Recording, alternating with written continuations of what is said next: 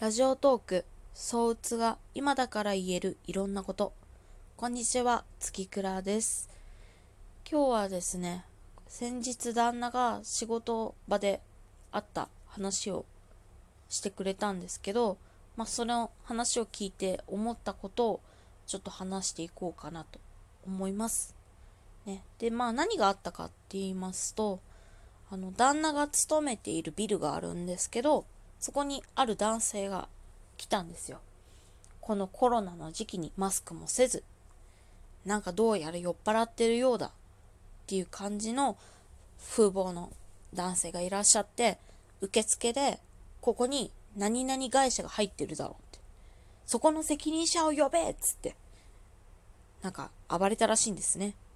で、あの、警備の方がいらっしゃったりとか、しまいには警察の方もいらっしゃって、なんか結構な大騒動になったらしいんですけど、そこで、なんか男性が言ってたのが、なんか俺は精神病だと。で、精神、精神じゃない、あの、障害手帳一級だとかって言って、なんか暴れたらしいんですよ。で、まあ旦那はね、それを、あの、よもやま話として、あの、笑い話みたいな感じで、もう大変だったんだよ、みたいな感じで言ってたんですけど、私はね、それを聞いて、あ、すごく残念だなと思うと同時に、軽く憤りを感じたわけなんですけれど、あのーまあ、私も双極性障害っていう病気を持ってて、まあ、そうになったり、うつになったりとかしちゃって、あの、まあ、そのそうになったにしろ、うつになったにしろ、やっぱり、まあ、特にね、私の旦那、一番身近な旦那に迷惑をかけることも当然あるわけです。で、あの、例えば、そうの時期はこういうことをやりがちで、こういうことを迷惑かけがち。あとは、うつの時もそうですね。こういうことをやりがちで、こういう迷惑をかけがちっていうのはあります。でも、そういうことあって、どうしてもそれで自分だけじゃどうにもできない時は、旦那に今、そうの時期だから、うつの時期だから、多分こういうことがあると思うから、ちょっと協力してほしいとか、こういう迷惑をかけるかもしれないとかっていうふうに言って協力を仰ぐことはあります。私もあります。でも、その、例えば、私はこれだけ重い障害を持ってるのよ。病気を持ってるのよ。だから、これができなくて当たり前でしょ？これをしちゃって当たり前でしょ？これをしてくれて当たり前でしょ？みたいな、なんていうのかな？障害とか病気にあぐらをかくってことは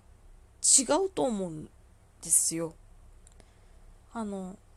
病気とか障害がある以上、周りに迷惑をかけることはあるし、あの、協力を仰がなければいけないことがあることはあるんです。それはしょうがないことなんですけど、だからといって、それ、それにあぐらをかいて、なんか、なんていうのかな、その障害とか病気であることが、さも偉いことかのように語る人がいるんですけど、それは違うでしょ？と私は思うんですよね。うん。な、なんだろうね。なんかいらっしゃるんですよね。一定数そういう方が。あの、私、今はもう通ってないんですけど、あの、関東、今関東に住んでるんですけど、広島にいた頃は、あの、私が通ってた病院はデイケアとかが結構しっかりやっていたので、そのデイケアに通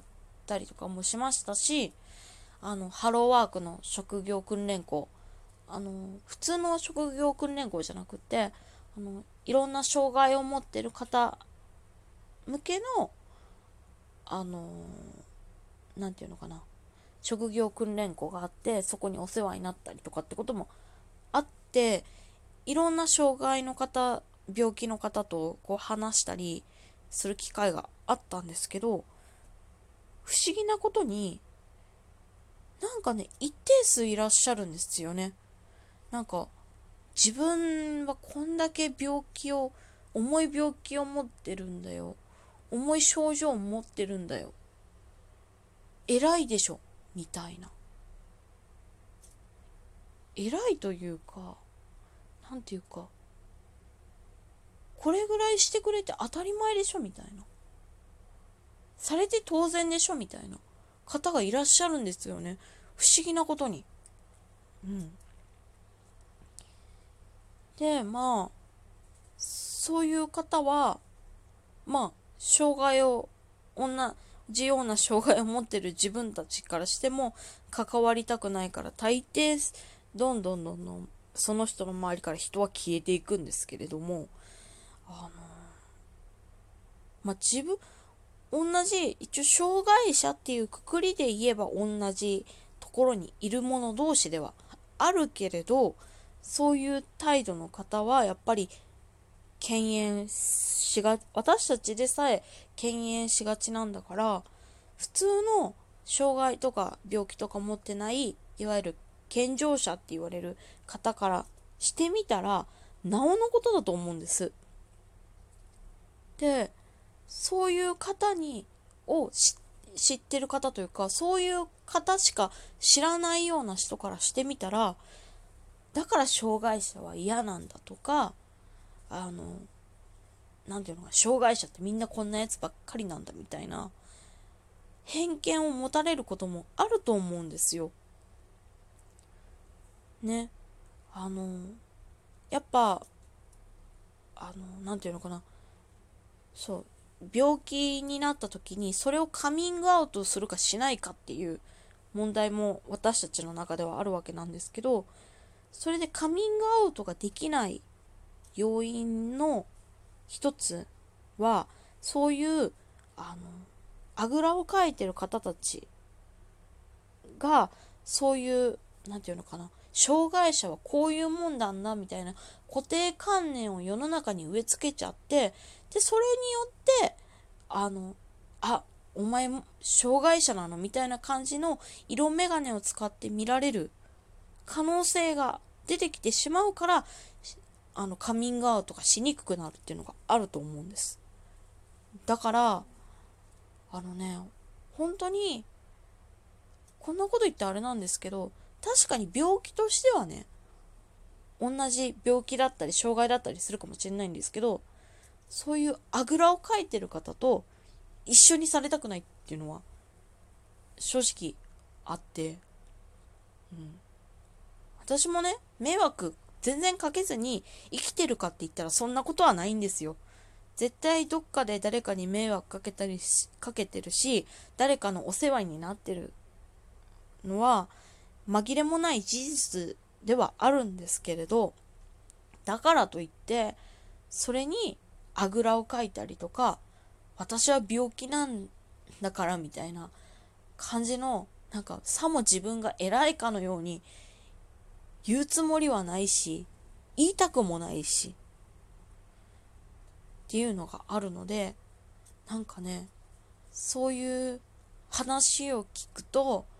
そういう人たちに対してものすごく怒りのようなものを感じるんですよね。なんか、こう、自分たちが生きづらくなってる理由の一つに絶対その人たちは関わってる気が私はしているので、うん。だから、すごくね、そういう話を聞くと残念だなって思うと同時に腹が立つんです。うん。ね、なんか、なんていうのかな。こう、いろんなね、障害と病気がある中で、その中でもね、自分で苦手なこととかしにくいこととかあると思うんです。でもそういう中でこう工夫をしてあの何？社会生活を送ってる方とかもいっぱいいる中でそういうことを障害とか病気を傘に来てなんかもう何て言うのかな。もうなんか自分のなんだろうことをなんか必要以上に擁護する人とかはもうなんか残念でしかなくて。ねなんかなんていうのかな。まあ健常者の方でもねいらっしゃいますよ。なんかそういうでかい態度取る人。ね何にしてもあのなんていうのかな。こうみんなね謙虚な心で生きましょうよって思うんですよね。うん。なんかもう病気とかで迷惑かけてることがあるわけだから、うん、それでさらになんかその人本人だけじゃなくてその人のと同じジャンルというか障害とか病気とか持ってる人たちにも影響があるってことをそういう人たちはもうちゃんとなんか学ばないといけないと思うんですよね。うん、だからすごくねそういう話を聞くと残念な気持ちになって腹も立つしで悲しい気持ちにもなります。うんあのちょっとねうまくまとめることができなかったんですけどなんかなんかまあ締めで言うとするならばそういう人たちと一緒にしないでほしいなっていうお話です。なんかごめんなさい。うまく話がまとめられなくって、ちょっと感情のままに今日は喋ってしまいましたが、えっ、と、